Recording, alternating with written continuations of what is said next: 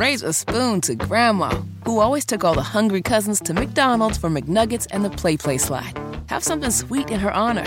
Come to McDonald's and treat yourself to the Grandma McFlurry today. Ba da ba ba ba. At participating McDonald's for a limited time. Hammer and Nigel. Do you believe these characters are weirdos? So let's rock. Ready to go?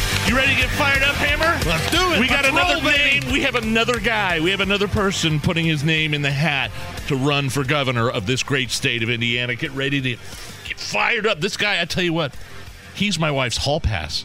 Oh, Yeah, you know how Britney Spears is your yeah. your yeah. hall pass if you ever get a chance. Well, this must be a huge name. Former Secretary of Commerce Brad Chambers is announcing he's running for governor. Yeah, wife's hall pass.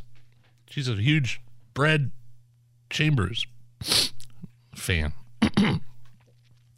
Who the hell is this? so this guy, Brad Chambers, not to be confused with former Sonics legend Tom Chambers, or the character Diane Chambers from Cheers. Brad Chambers, this is going to be the establishment's guy. The establishment is going to wrap their arms around Brad Chambers and say, please, please tax more people and take us to the promised land the same people in the state of Indiana, and we're talking about the Republicans here because they've got the supermajority, that brag about the surplus, aka overtaxing you. The same people who brag about the gas tax and how it's not going away, overtaxing you, are going to love Brad Chambers. Now, it sounds like, from what the little birdies are telling all of us, is that Kyle Hupfer, one of the big wigs over at the Indiana State House, is going to be involved in his campaign. Yeah, he's the GOP chair, right?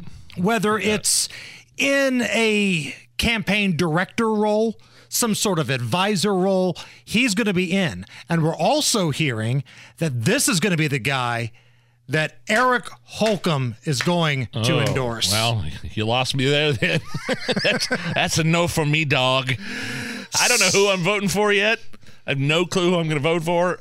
But if you got the Holcomb endorsement, I know who I'm not voting for. And again, when it comes to Big Nige, a Holcomb endorsement is like an OJ Simpson endorsement. They kind of feel about the same. Oh, OJ likes this? Oh, hell, I better go the other direction. So now in the Republican field, the primary field of gubernatorial candidates, you've got Brad Chambers, you've got Suzanne Crouch, you've got Mike Braun, you've got Eric Doden, and you've got Curtis Hill. and don't forget Jamie Reitenour, Yes, you're right. um, uh, who seems to be like a very good, per- who seems to be a good person. Hasn't done a very good job of getting herself out there, though. I should have said the main players. Right, and then, then we have the, the libertarian candidate. Yes, you've got uh, Donald Rainwater as the Libertarian and voted for. McCormick, who's running as the Democrat. But the GOP primary adds Brad Chambers, who just finished two years of running the Indiana Economic Development Corporation. Oh, that gets my heart pumping, man. I can't wait to vote for. never mind. Allison's over here fanning herself at the news that Brad Chambers is now in the race. Now we're laughing about this, but this is a guy that's got a lot of support Oh, from yeah. inside the Indiana State House. Big time. The establishment wing is going to love this guy, which sets up a really interesting primary because previously Suzanne Crouch was flying that flag as the establishment choice. Holcomb's lieutenant governor. Right. But Holcomb never went out and said, hey, this is the person you need to vote for, my lieutenant governor. He never did that. He waited, and now it sounds like he hasn't made it official yet, but he's going to put those big, burly arms around Brad Chambers and give him the mafia style kiss on the cheek. That's going to be the person that Holcomb endorses, which sets up a really interesting primary because if the two establishment choices kind of cannibalize each other, if you will, Crouch and Brad Chambers, who did do a good job in terms of bringing in money, but if they kind of cap cannibalize each other, this is going to leave some opportunity for somebody else. Now, if you feel like this is Mike Braun's race to lose, Yeah. it probably still is. I think it is. But I think, and maybe I'm the Lone Ranger on this, I think this is going to be a good thing for Curtis Hill, who Former came into the race yeah. very late because he's the anti establishment. Yeah, he's the guy that went after Holcomb after Holcomb tried to lay the smackdown on Indiana residents for not wearing a mask, tried to throw you in jail. Curtis Hill came and was like, no, you really can't do that. Nice try. I know you're all for lockdowns and keeping businesses closed and keeping people in their homes and putting masks on kids, but no, you can't throw somebody in jail for not wearing a mask.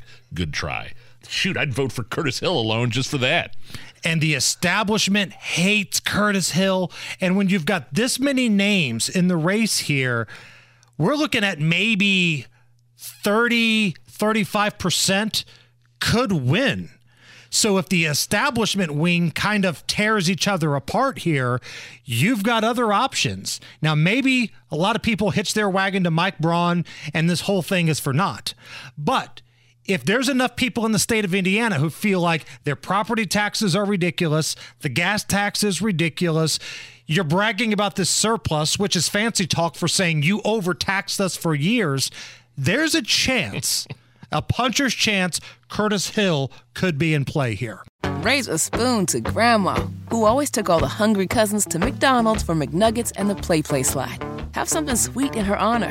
Come to McDonald's and treat yourself to the Grandma McFlurry today. Ba da ba ba ba. At participating McDonald's for a limited time.